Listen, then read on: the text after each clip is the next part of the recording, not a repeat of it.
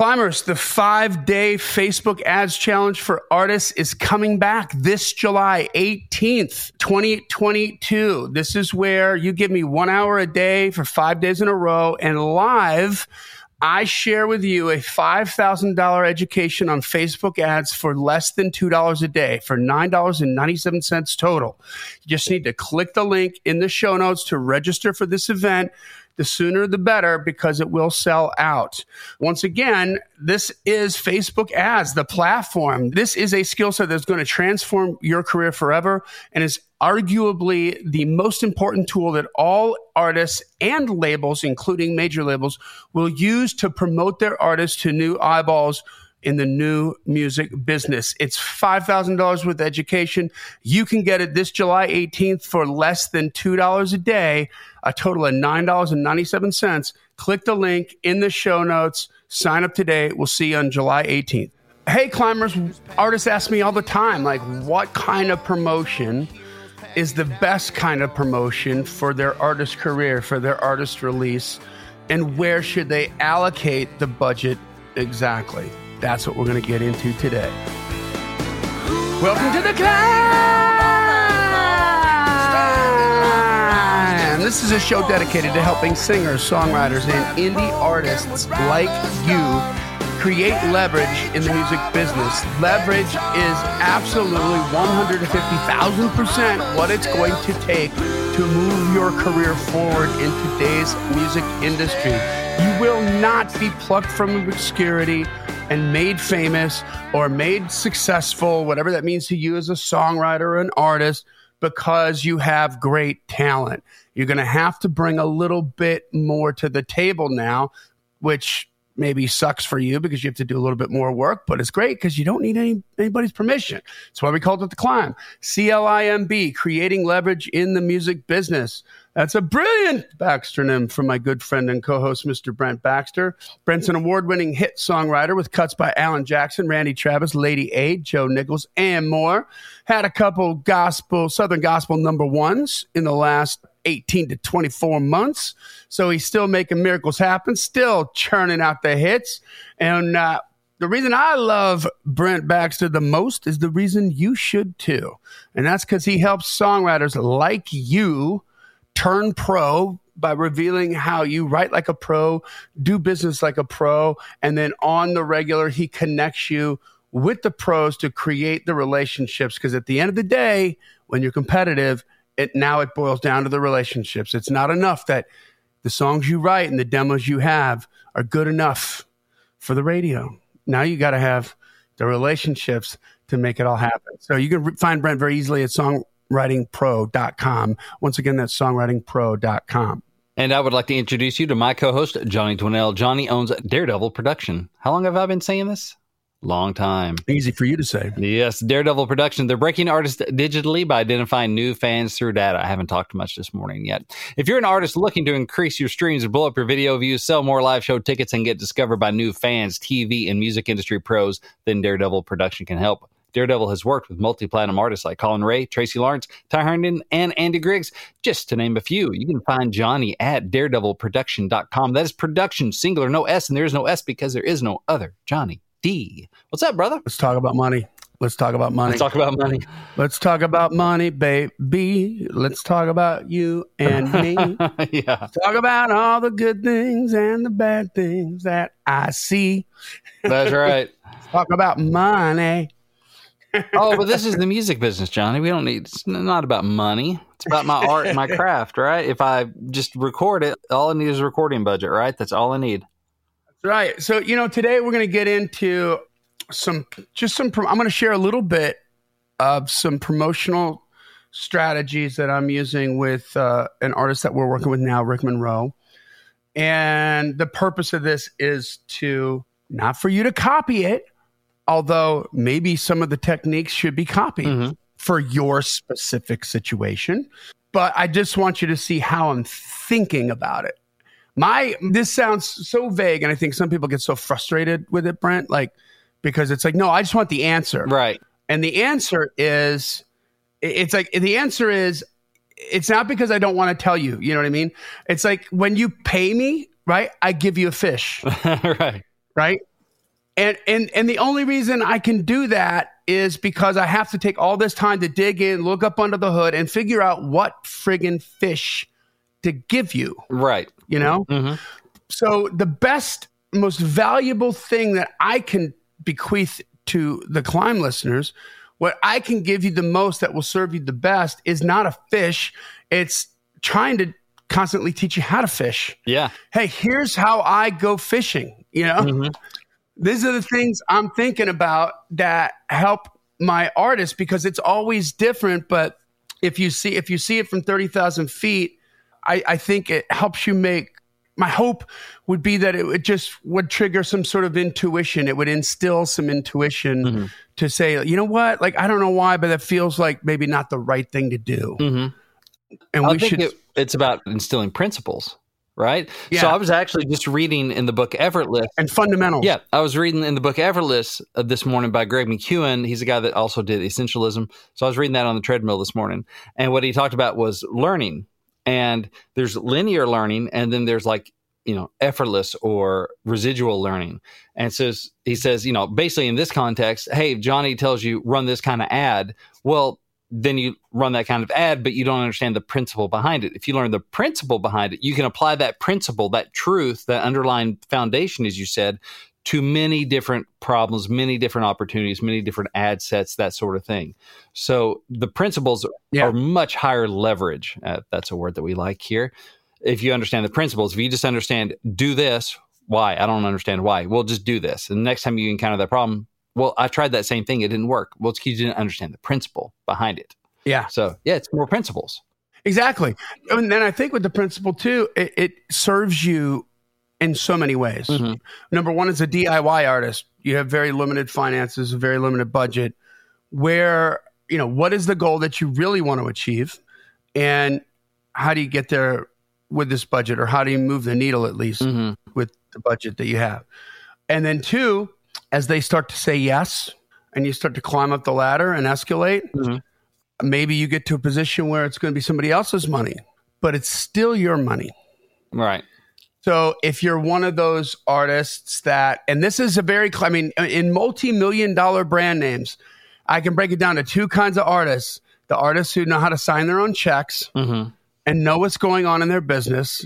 These are the successful artists that mm-hmm. make a, and I'm talking like financially successful artists. Mm-hmm. And then there's the artists that you know and love who have no idea what the hell is going on. Mm-hmm. And these artists are, they're making, you know, they'll be able to make a living for the rest of their lives if they got enough hits, but it's really sad. It's a lot harder. It's a lot harder because they don't, they just weren't there to make any decision. They understood zero principles. They didn't want to touch it. Mm-hmm. And unless, and this is extremely rare, this is like finding a unicorn that, you know, farts gold dust, unless they have actually have a person who's beside them that has their best interest in mind mm-hmm. for years and decades. Someone, you know, someone can come and take it, man. Yeah. You know, a fool and his money are soon parted. That's right. There it is. But these principles will help guide you to spending somebody else's money in the very best way, where you have to have a backbone and say, no, that's not going to work. We got to do it this way. And and you can make, you know, the argument and, and try to. And sometimes you can't do it because at the end of the day, golden rule applies. Right. Man with the gold makes the rule. Mm-hmm. Right? That's right.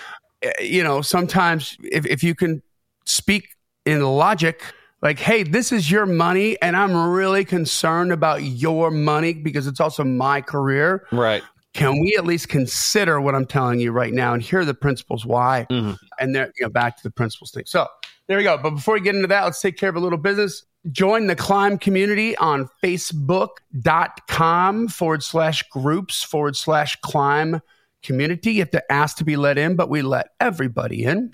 And I have to go check that. I haven't checked that in probably a week or two. So there might be some people yeah. a little disgruntled waiting to get in. Don't worry. We'll get you in. But actually, by the time this airs, you'll all be in. So it's okay. This is singers, songwriters, indie artists, indie musicians connecting, supporting each other, helping each other out, and we want you to be a part of it. This is a place where you can talk about your wins, talk about your gigs, talk about your releases, ask questions about marketing and promotion that are specific to what you're doing, and get some real solid feedback from people that have been there, done that. Hey, this is what I did. This is what worked for me. Songwriters are getting connected, creating co-writes, getting syncs, getting cuts. It's just a lot going on in this community. It's small but mighty. Wouldn't you agree? Yes, yes, it is. And and there's and we want to hear about all that stuff. Just put it in the right place. It's all we ask. It's simple. Just put it in the right place. There is a post every week to put your gigs in. There is a post every week to put your wins in. There, you know, it's like there's a post every week to put your music in. So don't spray and pray in the main feed. If you're going to be on the main feed, you have to add value to the whole community. Right. Right. And we want that to happen too. Bring in some, bring something funny, bring something entertaining, bring something cool. I put, did you see the latest post I put in there, by the way? Oh, was it that music video? Harry Styles? Yeah. Dude, it was freaking so fascinating. I haven't watched the video yet, but I saw that you posted it. It's so fascinating to watch. Basically, James Corden and him, instead of doing carpool karaoke, they're like, we're going to go make a music video of three hundred dollars. And we're going to do it in three hours. And they and they do it in some random's house. So there's knocking on doors in New York. And it's like, hey, can we come in? And, and you know, sure. And and so they go in there. And and, and you just kind of see, like, behind the scenes how they're putting this, how James Corden's putting it together. Mm-hmm. And you see him shoot all this weird stuff. And it's like, it just looks so, totally ridiculous. But then it's how he did his next video. Hmm. Right? This is like how Harry Styles really did, like, his next video for this song called, I think it's called Twilight. And then they show you the video and it's like, whoa, that looks really cool. And they did it with a, for next to nothing. You know what I mean? So it's just like, so in three hours. And I just thought, this is so clever. Just teach people, like, mm-hmm. see, you can do this. You just have to be creative. Yeah. It, it's all about being creative. They didn't have a multi-million dollar lighting set or a director. It's James Corden, for crying out loud. Yeah. But he did some cool stuff I'm going to steal from him, you know, like some cool technique stuff. It's interesting. So cool. Anyway, I just, I just thought it was fat. It's like seventeen minutes because they show, like, the making of, and then they show the video. It's really, I thought it was riveting. I thought it was a brilliant idea. But that's awesome. Anyway, we got some new wins? Yes, we have some new wins. So every third or every Wednesday, we post the new heights, and we encourage you to, to share your wins below the music related wins as a comment below, so we all know where the party is. We can go and high five each other. Uh, just going to share a couple of these because there are always more than we have time to share, which is awesome. But here's one from June Biancalana. Says, uh, first of all, her her name is a win. But also, she says, a song from my The Sand Spiders collab was just selected via Broad Jam for sports licensing opportunity. Yay. So, nice. Yay. I say yay right back to you. That's awesome, June. So good luck with that. Mm-hmm. Hope that goes well. Um, and Climber Sunday Joe Graham says that uh, she is ranked in the top twenty-five for the N S A I Chapter Challenge. And a shout out to Tracy Collins Richardson for rocking the list too. So we had two climbers in the top twenty-five of the N S A I Chapter Challenge. Nice. Uh, I'm not sure exactly what all that is, but I know it's good. And so we have other wins in there, and people high-fiving each other. So it's just, that's where the party be. That's cool. I need to go, I need to go love on some of those posts. Heck yeah. I've been so, like, my, uh, my promoter client, like, came on board all Pistons. Oh, yeah. Firing this month, which is awesome, but also, like, holy crap, I'm so far behind. I think I'm winning the race, bro. Exactly. Yeah, exactly. So we're doing show, like, we're doing some shows for the Oak Ridge Boys, for T G Shepherd again, Woo! For Paul Thorne. I mean, we got some, it's it's cool, man. It's, That's it's awesome. super, super fun. So join the climb community. Make sure that you leave a rating and review. Tell a friend about it. Mm-hmm. Tell a friend about the podcast.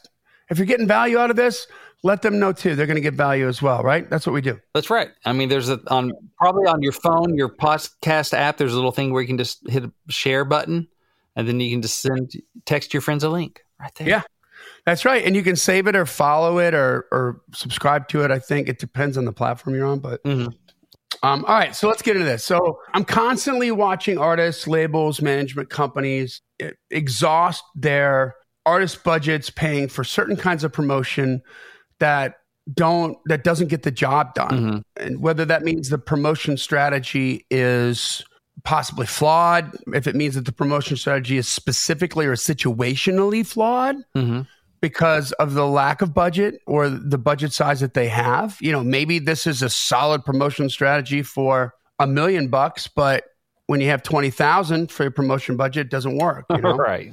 So I thought I'd share some real-time strategies, some bobs and weaves, some zigs and zags about an artist release promotion campaign that we have and, and that we're currently in the middle of. And and not even we're not even to the middle of it yet. We're just twenty-five percent of the way in. Mm-hmm. But before that, I want to give you some principles, just reacquaint you with some of the principles, and then we're going to kind of apply them to some of the decisions that we made, okay? So it's kind of some real world all right. stuff here. I think, first of all, too many artists just still don't friggin' think about promotion at all. Mm-hmm. You know, you all feel like your job is done once you finish recording the project. And the creative artist part is finished, so now it's up to the promo team to get the ball into the end zone. Right, yeah. Which is a bad premise to begin with if you're a major label artist. Yeah. And it's even more ridiculous if you're a D I Y artist, because you are the promo team. Right. Right? So, you know, it couldn't be farther from the truth. Uh, on a major label, you are also the promotion team. It's your company. You're the president. The buck stops with you. It's maybe that money's not coming out of your account right now, but they're spending your money. And if they spend too much of it too quick and you're a debut artist, your career's done on that label. Mm-hmm. You need to be the one signing the checks. You need to be the one that's in charge. And that makes a difference. I, just a quick example, I think of um, Bon Jovi. When they first came out, their first two records, they were letting the label promo team take care of the promo, which meant hiring the video directors and deciding what those music videos on M T V were going to look like. Mm-hmm. And guess what they look like? They were all like these cheesy conceptual interpretations of the song. The first one was Runaway. And if you listen to John Bon Jovi talk about it, and this, guess what? This is real world stuff right here. Not only is the director getting paid to do the music video, but he also wants to put his daughter in the video. Okay, of course. Okay. So, of course, the director really wants to do this because he's got an agenda on top of the fact that he's getting paid. Maybe not necessarily serving the artist. And so that's certainly one of their cheesier videos, but for the first two records, mm. this is what happened. And then the band just decided, hey, this is our career. We're going to tell the director what we want, mm-hmm. and we're going to pick the director. And essentially, we're a live band, so we want to create videos based around our live performances. Mm-hmm. And that all coincided with the third release. And guess what? Boom, that was the biggie, right? Slippery When Wet. Yep, Slippery When Wet. But look at all those videos from Slippery When Wet and everything that came after that. You don't see any conceptual videos from Bon Jovi after that, because they're like, we're a live band. Make us look cool live. Okay. And that's what they did. Yeah. And that's what worked. Why? Because it came from the band. It came from the artist, you know? So after you're finished recording and you're mixing, your your job is actually just getting started. I think all climbers should know by now that the label will give an artist only five percent of the budget for that project to make the record, and they're going to allocate ninety-five percent of the budget to promotion. But remember, that's not just money, that's ninety-five percent of their time, their energy, their blood, sweat, and tears too. Everyone is spending mm-hmm. ninety-five percent of the effort on the project, promoting it, not making it. Mm-hmm. So you're only just getting started. So to look at this through the appropriate lens, and I I hate to have to bring this up and to do it in this manner, but it really is best to look at your artist career like a uh, gasp, like running a business. Oh. Once you finish creating and manufacturing your product, now you're a carpenter. You've only just begun. Right? Exactly.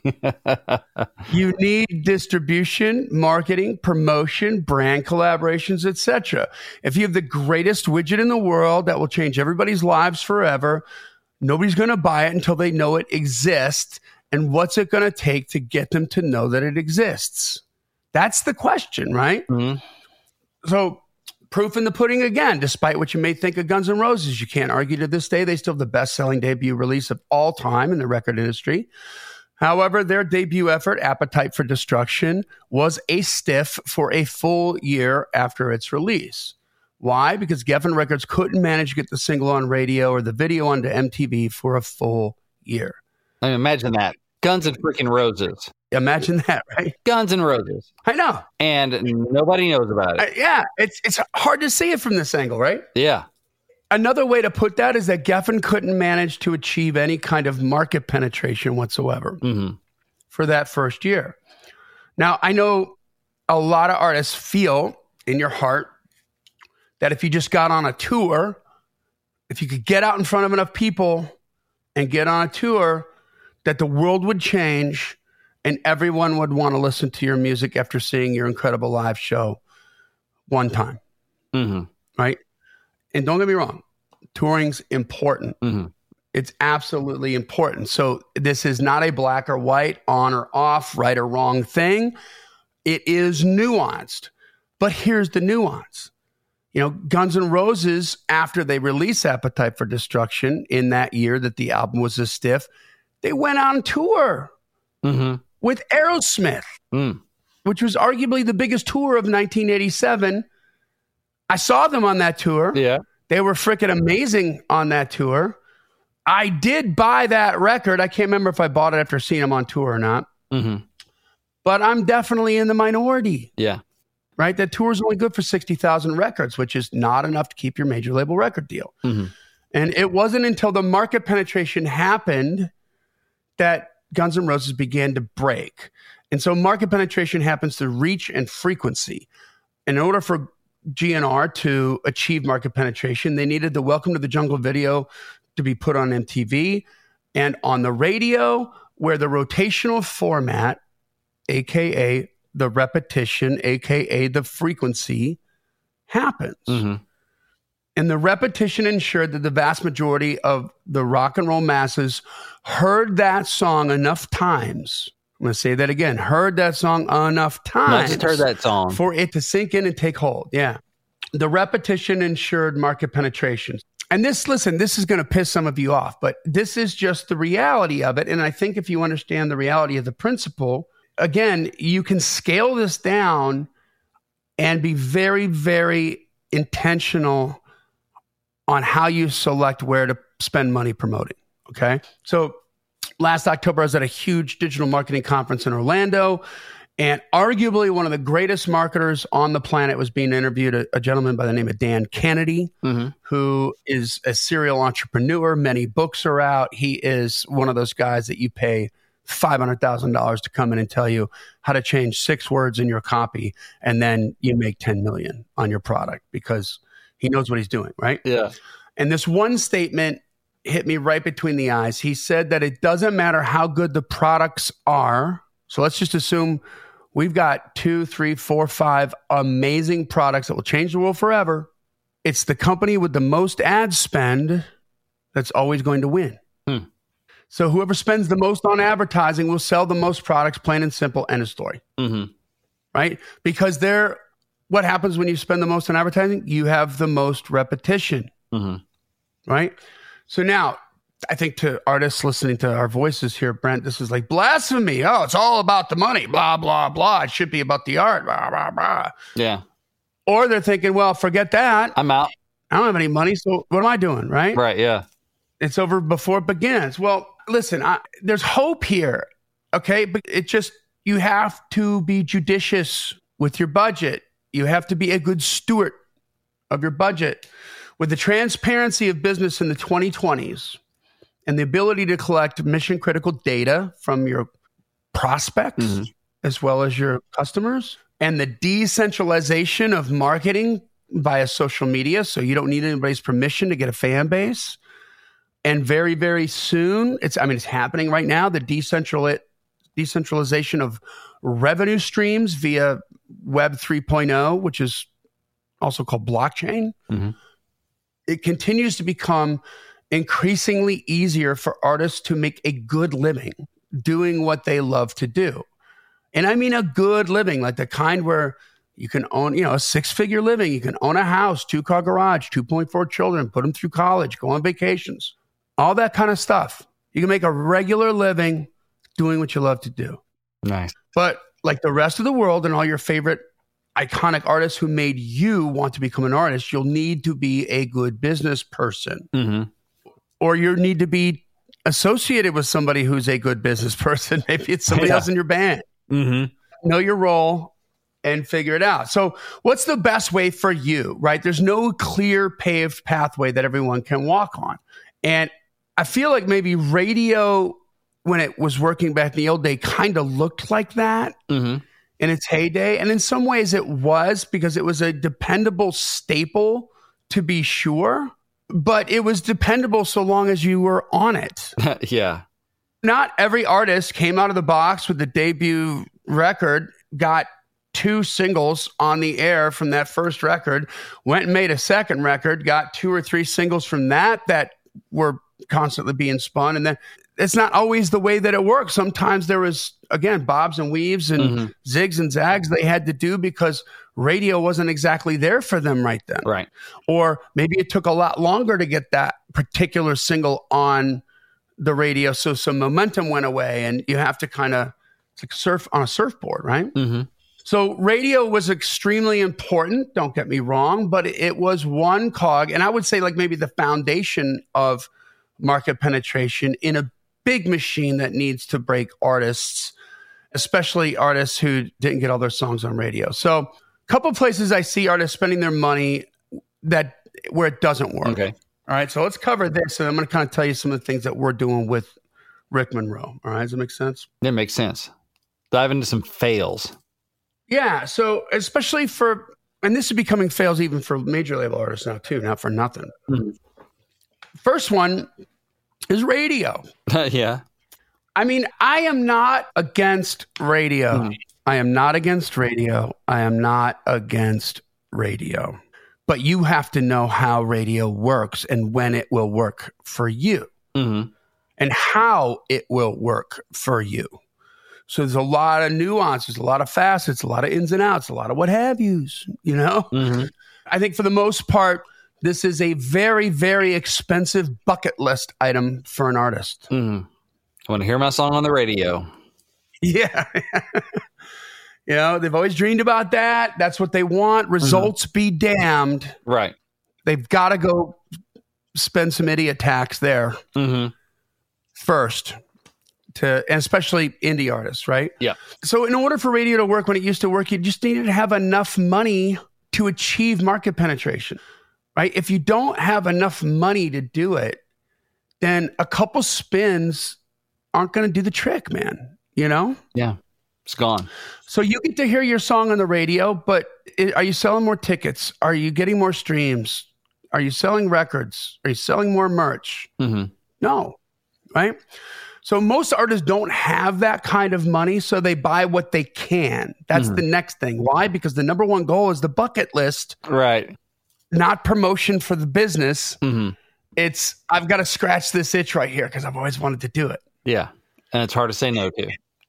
So uh, so let's just break this down, just some co- on a cost level, right? Like anything else, there's different levels of radio promotion services that you can buy.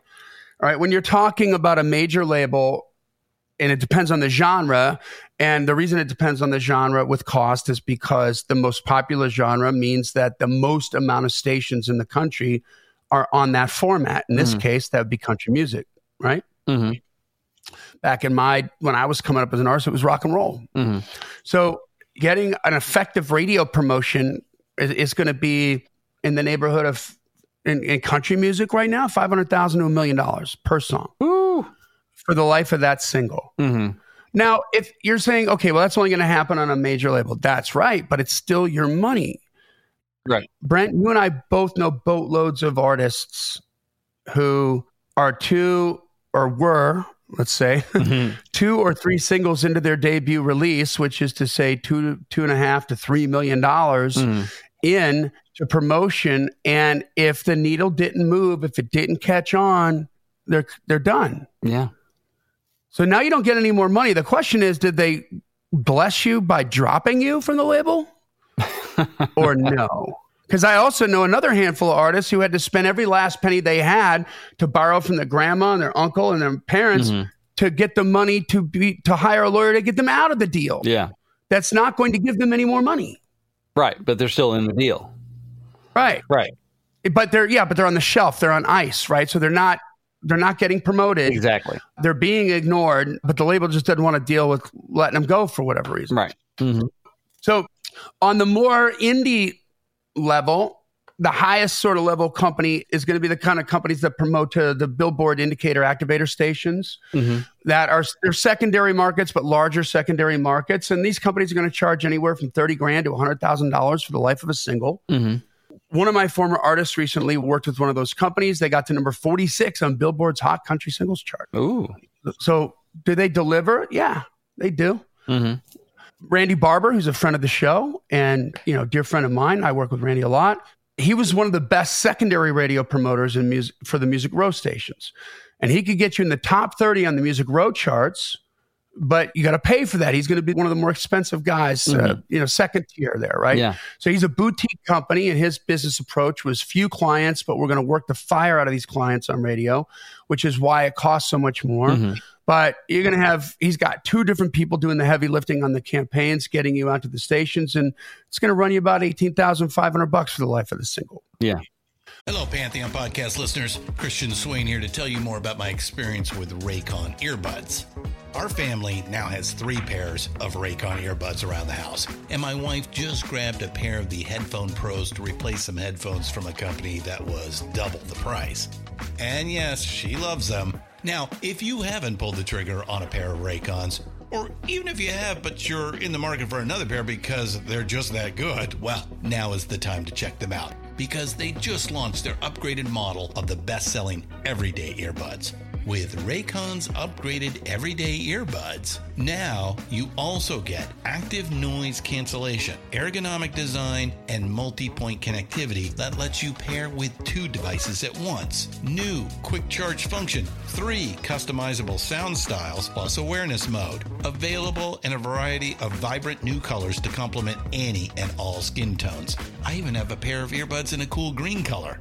I have tried just about every earbud known to humankind, and these Raycons are fantastic. Seriously, if you've been wanting to check out Raycons, there truly is no better time. You're going to ask yourself why you didn't check them out sooner, and Raycon offers a thirty-day happiness guarantee. So what are you waiting for? Go to buyraycon.com slash Pantheon today to get twenty percent off your Raycon order, plus free shipping. That's right, you'll get twenty percent off and free shipping at buyraycon.com slash Pantheon. buyraycon.com slash Pantheon. Then there's mid-level companies that are going to charge about half of that. Their business models, you know, so seventy-five hundred dollars for the life of a single, and their business model is based around volume, right? So they're going to work fifty singles at the same time. Yeah. They can't possibly give each of those singles enough attention, but they do get them on the radio and deliver what they say they're going to deliver. And you're lucky to say maybe get into the top eighty or the top sixty, right? It's hard, it's hard for them to get all fifty in the top forty at the same time. Let's put it that way. Yeah, exactly. It'll never happen just from the sheer value. That's a good point. we, got fifty, we got fifty and they're all going to get to the top forty. Yeah. And you see, this is just like any other business, right? And then there's bottom feeders too. So there's some, the, the low level stuff where they're going to charge, it's one person and they're going to, they have a, a relationship at a few stations, right? Not mm-hmm. all of the stations in the secondary market. They're going to charge about twenty-five hundred bucks for the life of the single. And I'm, so I'm talking like, this is separate from Texas. Okay. Texas is its own planet. yeah. But you know, you're lucky to, with something like that, you're lucky to get into the top one hundred on the Music Row charts, because that one person can't possibly do, there's not enough hours in the day for that person to call all the stations, and they don't have relationships with all the stations that would be necessary to add you to the playlist mm-hmm. to get you past that number on the chart, to get you more spins. Yeah. Right. So basically, with the exception of the, you know, the top two tiers, you're getting some exposure with radio. You're going to get some spins in some markets, but it's not enough to create the market penetration mm-hmm. unless you're really, really, really, really in there and and that money is flowing, man. Yeah. So it's important to note that super expensive number forty-six that I told you about with one of my former clients on the indicator activator Billboard chart translated to somewhere between about two thousand to five thousand more streams on Spotify. So like three bucks. No. Yeah, so is the juice worth the squeeze? Something, yeah. To say I'm on Billboard forty-six, nobody cares, right? Yeah. It's like, what's your streams at? And this artist is doing, she's got a couple songs in there with over one hundred thousand streams, barely. Mm-hmm. Low, over one hundred thousand streams, right? Mm-hmm. five thousand monthly listeners mm-hmm. on Spotify. If you remember our previous conversations um, with uh, that new Spotify chart, right? Like that, she doesn't even qualify to be an, an aspiring, professionally aspiring artist. Yeah. Because uh, she doesn't have, she's not popular enough to have ten thousand monthly listeners mm-hmm. yet.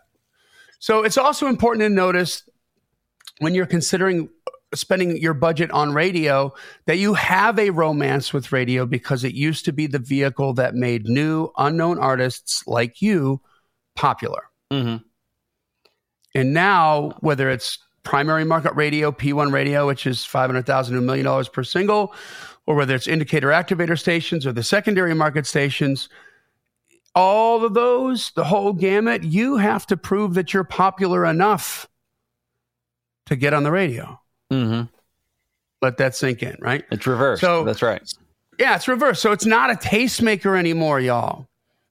Is radio good? Yeah, it amplifies a big brand name and makes it bigger. Mm-hmm. But it does not launch artists anymore.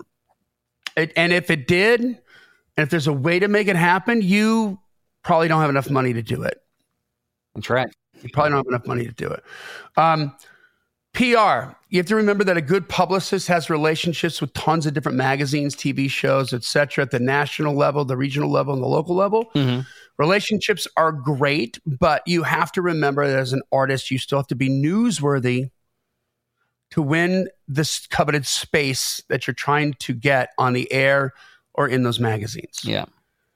And your debut release is usually not news. It's definitely not news. Unless you have built an incredible audience. Mm-hmm. What's that? It's definitely not news unless you have Harry Styles duetting with you yeah. on it or producing it or bringing in buddies to be guest spots on it or whatever. It's just, yeah. I mean, everybody's releasing music. What makes me so special? Exactly. And so, you know, you great minds, Brent. That's exactly it. Unless you've built an incredible audience or you're tied to somebody who's newsworthy. Mm-hmm.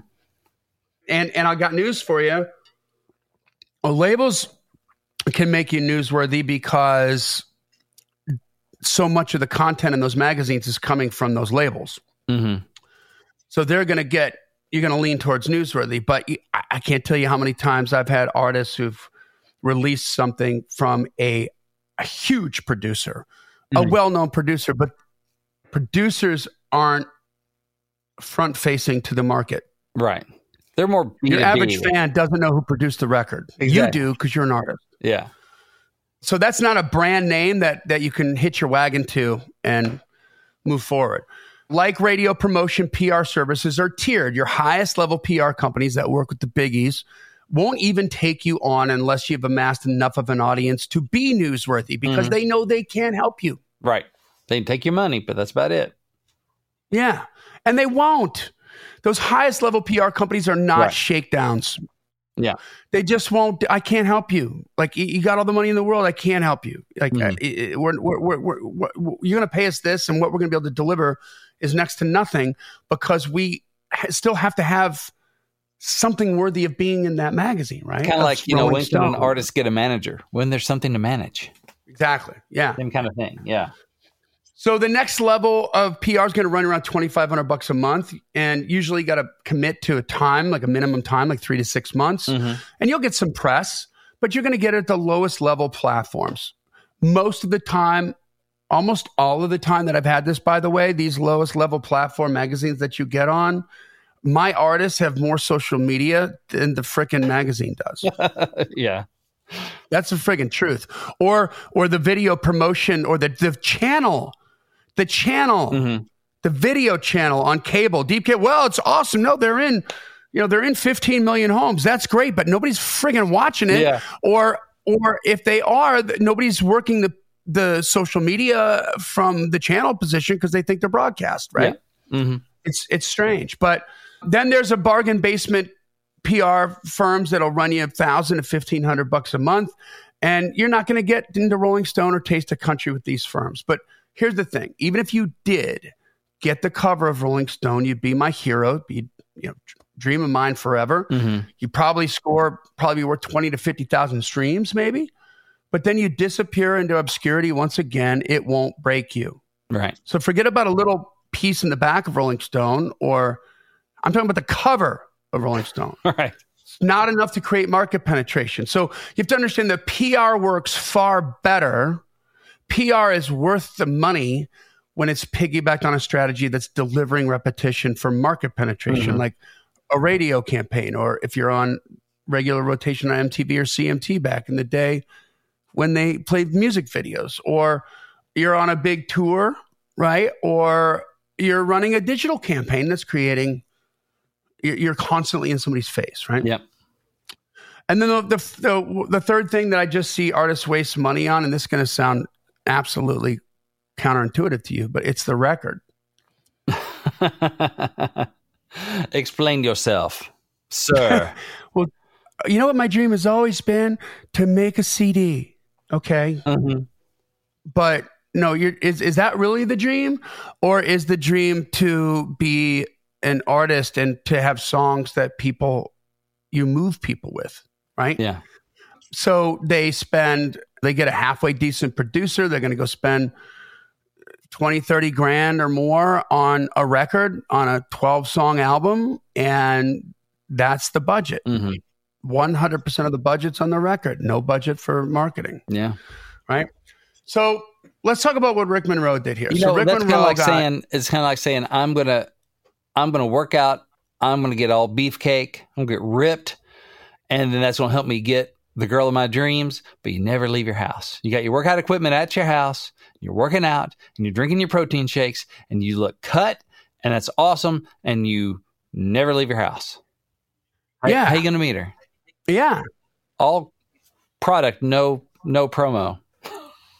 Or you've got this walk-on-water product that's literally going to change the world forever, and you spend your whole budget making the project, and it's like, great, now what are you going to do? It's going to kick back and wait for people to come to the front door. Exactly. And how do like they know where your knows. front door is? They don't. Yeah. How do they know what you have? What is it? You know, like, it's hard. So yeah. What we did with Rick Monroe is uh, something that I'm pretty sure very few artists have done. The promo strategy that we crafted was focused on market penetration above all else. Mm-hmm. So this means that we're definitely forsaking larger consumption numbers, mm-hmm. which we could achieve by going to a wide release mm-hmm. in exchange for an attempt at market penetration. Okay. So with a wide release, uh, meaning we're going to go coast to coast mm-hmm. or even internationally, right? Like it's so it's like country rock, maybe almost Southern rock-ish. Mm-hmm. Definitely got a very, very strong rock vibe, more rock than country, but country. Yeah. He is, uh, so I'm not talking about like Brantley Gilbert country, but gosh, I'm trying to think of an artist that maybe would be in in that. Well, I'll, t- I'll, I'll, I'll, I'll make it clear. Like we just, he just got a really big, we just signed on and got a real big tour commitment oh, nice. from a rock artist. I'll tell you about in a second here. Ooh, okay. Cool. Yeah. So when it comes to digital ads, right? Like the, the wide, the wide of the release, if we go like United States, Canada, U K, or even just United States, we're going to reach, there's ten times more people to reach yes. than with the smaller market approach. Right. Mm-hmm. And also, because of that same dynamic, because there's so many more feeds to reach that fall into this target, you're going to pay less for the ads, right? Because there's so much a bigger supply. So you're going to reach ten times more people for the same ad dollar. Okay. Well, that sounds good. So the budget's the budget. We're going to reach way more people if we go wide, which makes you think, well, we should go wide. That's good. Yes. But however, the budget that we have, which is decent, right, mm-hmm. is, uh, especially for an indie artist, we just wouldn't achieve market so penetration. It wouldn't make it past their shield. At all. There wouldn't enough people, a, a, a lot of people would be exposed to it, but mm-hmm. we wouldn't have the repetition. We don't have enough money to create the repetition. Okay. That makes sense? Yeah. What the goal here was... not just to get as much exposure as possible, but this is a touring artist. This is an artist who is like a, a sort of a top, like a like a like a low mid level artist that's at the glass ceiling trying to break through to the mid mid level or the high mid level artist. Mm-hmm. he, this artist grosses maybe three, four hundred grand a year. They they probably do one hundred fifty shows a year at least. Mm-hmm. They have a sponsorship from Monster Energy drinks. I mean, this is a, a, an established artist, but yet they're still too small to get a like the level of booking agency that they need. You know, okay, to really, really get their money up and to go to a seven-figure artist, right? To do that kind of stuff. So initially what we did, we put the egos in check. Not that there's any egos in this band. I'm not saying that, but it's like, it's, it's artists want, it, it, they, we feel better. We have more validation if we have bigger numbers, right? Of course. Yeah. Mm-hmm.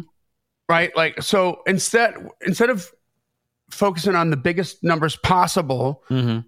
and being spread out, we concentrated on penetrating his five best markets where he has the best live draw mm-hmm. and also gigs that were coming up in those specific markets during this strategy. Okay. Mm-hmm. It's a four release strategy. We're releasing four different songs mm-hmm. and we're re- releasing them six weeks apart. Okay.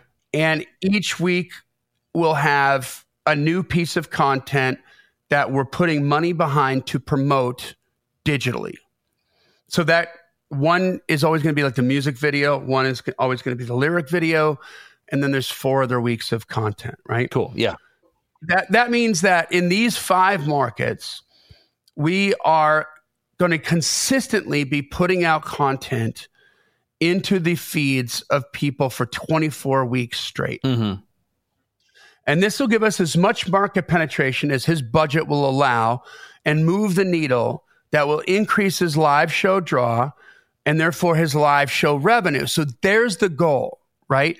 Let's show that it can work. Like if we focus yeah. the budget on this and all of a sudden we go from making twenty-five hundred bucks a night at this bar to being able to sell it out and jack up our money mm-hmm. and maybe grow out of that bar into a bigger venue mm-hmm. where now we can go into that market and make five grand a night. Yeah. That would be a, a byproduct of market penetration, okay? Yeah, so basically, you know, it's better to be famous in Cincinnati than it is to be not to be unknown, yet I've had my song spun all over the country. Well, for let's I would say that you're absolutely right, and with this suffix, for this budget. Yes. Right? Like, no, it'd be better to be have market penetration in eighty markets. Well, that's we had, what I mean. I mean, by being yeah. heard, but you didn't penetrate the market. Right. So if he goes and we spend all this money and we go wide, and let's say he gets two million streams on Spotify, and let's say he gets two million views on his on, on YouTube, and his channel blows up and gets like five million views added to it, but it's spread out over the whole country, over mo- or multiple countries. When he goes to Cincinnati, he's still making the same amount of money. Right. It's not helping him, right? Like this isn't, it, so, so you see how the strategy is just a little different here? It seems mm-hmm. almost a little bit counterintuitive, doesn't it? Like, yeah. which is kind of why I just wanted to pound you over the head again with the principles that you've heard ad nauseum on our show. yeah. But now here's how I'm kind of applying it, right? So, um, so it's, you know, four release strategy, six weeks in between each release, five specific markets that he already does well in. He has gigs coming up in, in the next twenty-four weeks, mm-hmm. weekly content, and all of that weekly content always includes the hook in some way from the single that we are promoting. Mm-hmm. Okay. And we're, and we're promoting that via paid ads, and it's all video content. Okay. Yeah. So on the digital side, we, we're manufacturing the repetition. We're manufacturing the frequency part of the of the reach and frequency basic equation of marketing, right? Mm-hmm. So I set up a custom audience in Facebook ads that retargets everybody who's watched seventy-five percent of any of his video content. Mm-hmm. Okay. So keeping in mind that ge- geo targeting is specific to five markets. Mm-hmm. Okay. And whenever we push out even one piece of content, whether it's the music video, the lyric video, or some of this other content, somebody watches seventy-five percent of that. What does that mean? They were somewhat interested, right? Right. They yeah. liked it, right? Okay. So now every week I've got a budget to push out content. I'm allocating that budget based on, in this case, the, the amount of people in these specific markets who watched at least seventy-five percent of this video. I am making sure that the next week they're going to see the next piece of content because I'm paying to put it in their feed specifically. Mm-hmm. Okay. Part of the budget's always being spent on a cold audience. We're always reaching out to those five markets, to people who don't know them from a can of paint, and we're putting something new in their feed because some of those audiences might stay cold until maybe, I don't know, twelve weeks in, all of a sudden they're like, this guy keeps popping up on my feed. I'm going to listen. Oh, yeah. This is awesome. Mm-hmm. This is so cool. Like, I keep seeing this, right? Or maybe one of their friends sees it and finally is like, dude, have you seen that Rick Monroe stuff? Why do I know that name? Because it keeps showing up on my feed. Oh, me too. Hold yeah. on a second. Like, oh, this is great. Dude, he's playing. You want to go check him out? Mm-hmm. Yeah, let's go. The part of the budget that's spent on the warm audience is surgically targeted to those people who clearly like the content, at least at some point, mm-hmm. right?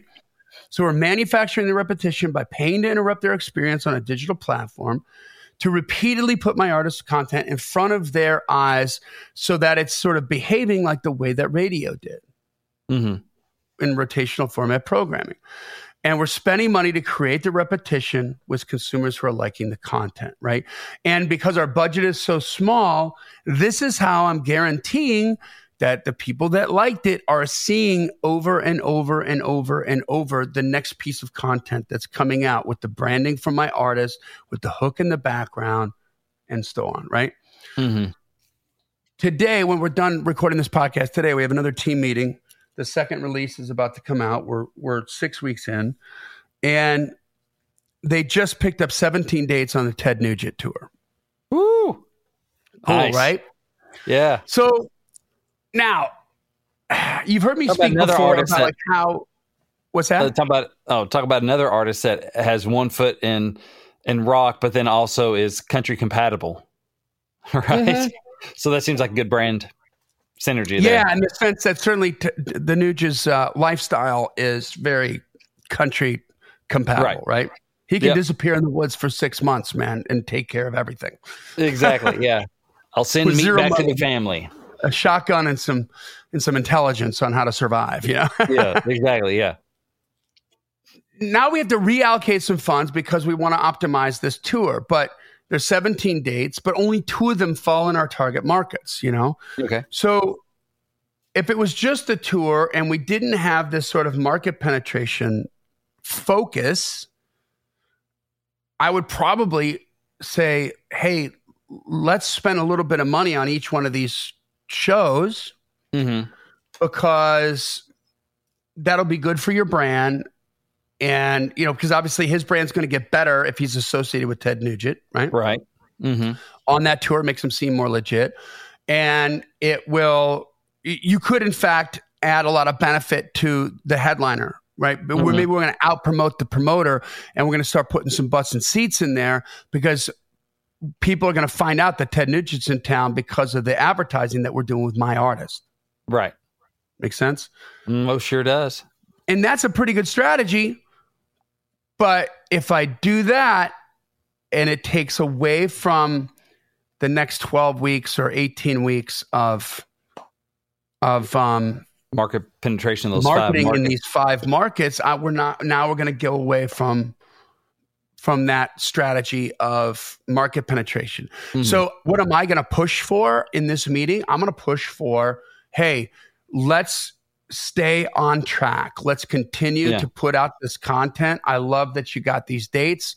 And let's put some money, reallocate some of the budget to put some money into these two markets where you're definitely going to see the needle move. And let's see if the draws change after this in that mm-hmm. specific market, because they've there's already some railroad track in those market that's been laid down in terms of repetition, right? Yeah. So it can be interesting to see how this turns out, guys. But do you see, like, where am I, how am I making these decisions? I'm making them based on the principles of, number one, like how we started off this whole campaign and what we're trying to accomplish. And in this case, it's, it's, I don't think it's going to do the artist any good to scuttle the market penetration thing on those five markets and just promote the Ted Nugent tour. Right. I don't think that's going to move the needle for him. One thing I think would be interesting is a little bit of an experiment, and it's not a statistically significant sample size, but to say, okay, well, let's check our numbers at the two shows where you, like you said, you've already ra- laid down some railroad track versus the fifteen that in places that you didn't. What are our numbers looking like? What are our merch sales? What are our just vibe of the show? Yeah. And, and what, that's exactly, yeah, that's exactly yeah, what we're going to do. Okay. That's, that's where the proof is in the pudding. If all the shows are flatline, like the same, then you're like, oh, I don't know if this has really made a difference yet. Part of it is time, like the time, how much time you put in yep. and money. But the other thing, and, and so is, and so yeah, so there's two sort of metrics, right? There's one like immediately after the show. Mm-hmm. Another one's like at the end of the whole campaign. Are these two markets definitively better than mm-hmm. the other three? Right. So that's interesting, right? But yeah. also, I think, from a management perspective, this, and I don't manage this artist, okay? I'm just on board as a marketer, and this, that's my role in this specific instance. But from a management perspective, I'm wondering, um, you know, when you have a plan like this in place, and you got a budget and you're on a roll, mm-hmm. m- you know, maybe you choose on those shows what to do, because you're paying to get on those shows, you know? Mm-hmm. You're paying to get in front of somebody's audience. And so, hey, let's take some shows that we can get that are in these specific markets and pass on the ones that aren't, because while that's going to be fun, it's going to scratch a cool itch mm-hmm. and everything's going to happen, you know. And then, of course, there's other nuance, right? Well, maybe the shows, and usually they're not, but maybe the shows are less expensive if he buys them in bulk, seventeen at a time kind of thing, as yeah. opposed to three, or maybe they're not available if he poses them. If he only wants to do three, right? Right, yeah. It, it depends. But I just want you to see, like, we sort of, you know, we've got this plan, we've got this North Star, and here's what we're sacrificing to try to achieve this. So it doesn't, what you think maybe you should be doing isn't necessarily always the right thing to do, depending on what your goal is. Mm-hmm. You know what I mean? And depending on what the budget is. So that's all I had to say about that. Cool. I think that's good stuff, man. It's, again, it's, there's only so much money. Yeah. Right. And so you want to make sure that every dollar, every dime, every nickel, every penny is spent as effectively as possible. Not just being yeah. busy, not just going, I spent the money, that's success. No, how well are you spending the money? Yeah, exactly. And, and, and did, you know, did the needle move? Like, in my mind, right. If he starts to see the needle move and they're selling more merch and there's more people at the shows, and it's very clear that they own the audience more mm-hmm. than the club does. Yep. Then he's in a, guess what? I, where do we get this word? He's got leverage. Leverage. Exactly. And he's going to be like, you know what? We're going to need a little more money now. Well, I don't think we can do that. Okay. We'll just play across the street. Exactly. Yeah. I mean, you know, and you don't have to be, you don't have to be combative. Mm-hmm. You right. can just be like, well, man, I think maybe let's see what they'll give us. You know, I think we can do that. And that was like, okay, okay, hold on, hold on, hold on. Is it worth Because yeah. now, clearly, at that point, he's one of the premier bands there. He's one of the better money nights for that bar. Do they want to let that go for an extra five hundred dollars or one thousand bucks? Right. Let's go find out. It, it comes back to he who owns the traffic rules the road, right? Nice. So I like how you said it. Who, who owns the audience? Does the artist, or does the club, or does the venue? If the venue owns the audience. Yeah. Then the artist doesn't have leverage. Like, I want access to your audience, please. Exactly. If the artist owns the audience, and the venue is like, I would like access to your audience, please. Right. So these clubs, like, we picked Madison, Milwaukee, Chicago, Columbus, Ohio, and Myrtle Beach, right?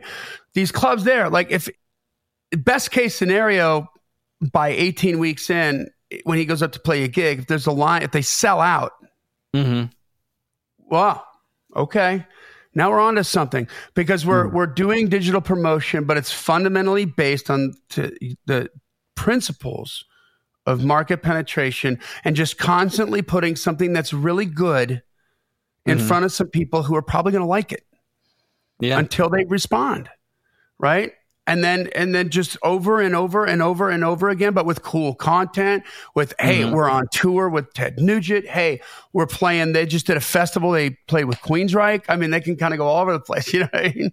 Yeah. And, and kind of what you do is you start saving these five markets when that starts paying off, you know, because it looks exactly. like. Exactly. And so they got, they got a couple of one-offs too. It looks like when it starts paying off, then you have your coffers are filled up. You have some more money to play with now. Let's add a six market. Yeah. Oh, that's paying for itself. Or at least you can see there's light at the end of the tunnel, right? Well, well, it's what like, I'm saying oh. is it should pay for itself and make you money, right? That's the point of marketing.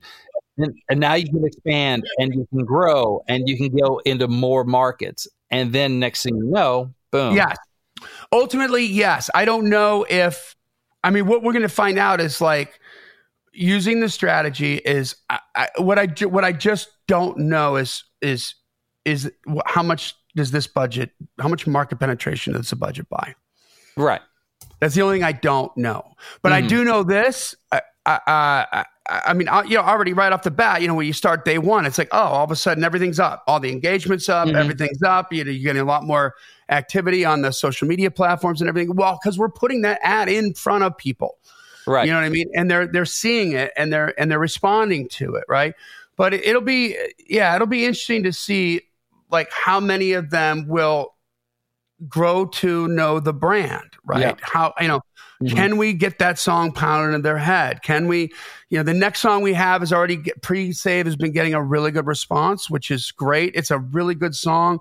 He's also it's a co he, he did uh, a duet with Nappy Roots, which is mm-hmm. a, a well-known major label artist. So there's, you know, there's some prestige in mm-hmm. there with that. And the song, the message is so good. It's called Common Ground. You know, it's black mm-hmm. guy and a white guy. I mean, come on. It's so, it's so good. And maybe with the turmoil we're heading into here with the elections and stuff, this will be the right message at the right time. I don't know. But yeah. we have been doing what we're supposed to be doing in terms of market penetration there. So I think great things are going to happen. We'll keep you in touch sort of as this goes on. But I just wanted to give you some real world insight on how I'm making some decisions with somebody else's money so that hopefully this will help you make some better decisions with your money, right? Awesome. Good stuff. There you go. All right, guys. Well, it brings us to the end of another Killer Climb episode. Join the Climb community. Leave a rating and review. Tell a friend about it. This podcast exists because we want you to win, so keep on climbing. And we'll see you at the top.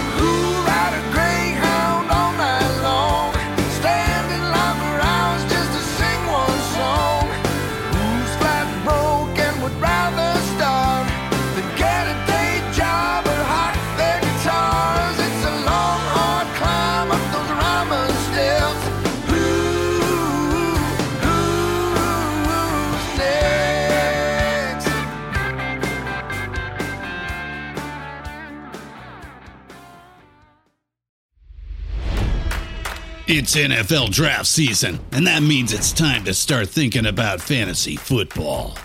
fantasy points dot com features industry-leading experts and prognosticators using proprietary hand-charted data to help you score more fantasy points. fantasy points dot com is the place to go for whatever kind of fantasy football you play. Whether you play fantasy football, daily fantasy sports, or do a little bit of everything, Fantasy Points has the meticulously researched content to guide you to victory. And why wait for the fall? Fantasy Points also covers the new spring football league, the U F L. Join the guru, John Hansen, Scott Barrett, Joe Dolan, and other massive names in the fantasy football universe with an exclusive offer. Use code Pantheon for fifteen percent off any Fantasy Points package, including the all-in package, with access to every article, tool, and data nugget that Fantasy Points has to offer. That's fantasy points dot com and code Pantheon for fifteen percent off at Fantasy Points. fantasy points dot com. Code Pantheon. Score more fantasy points.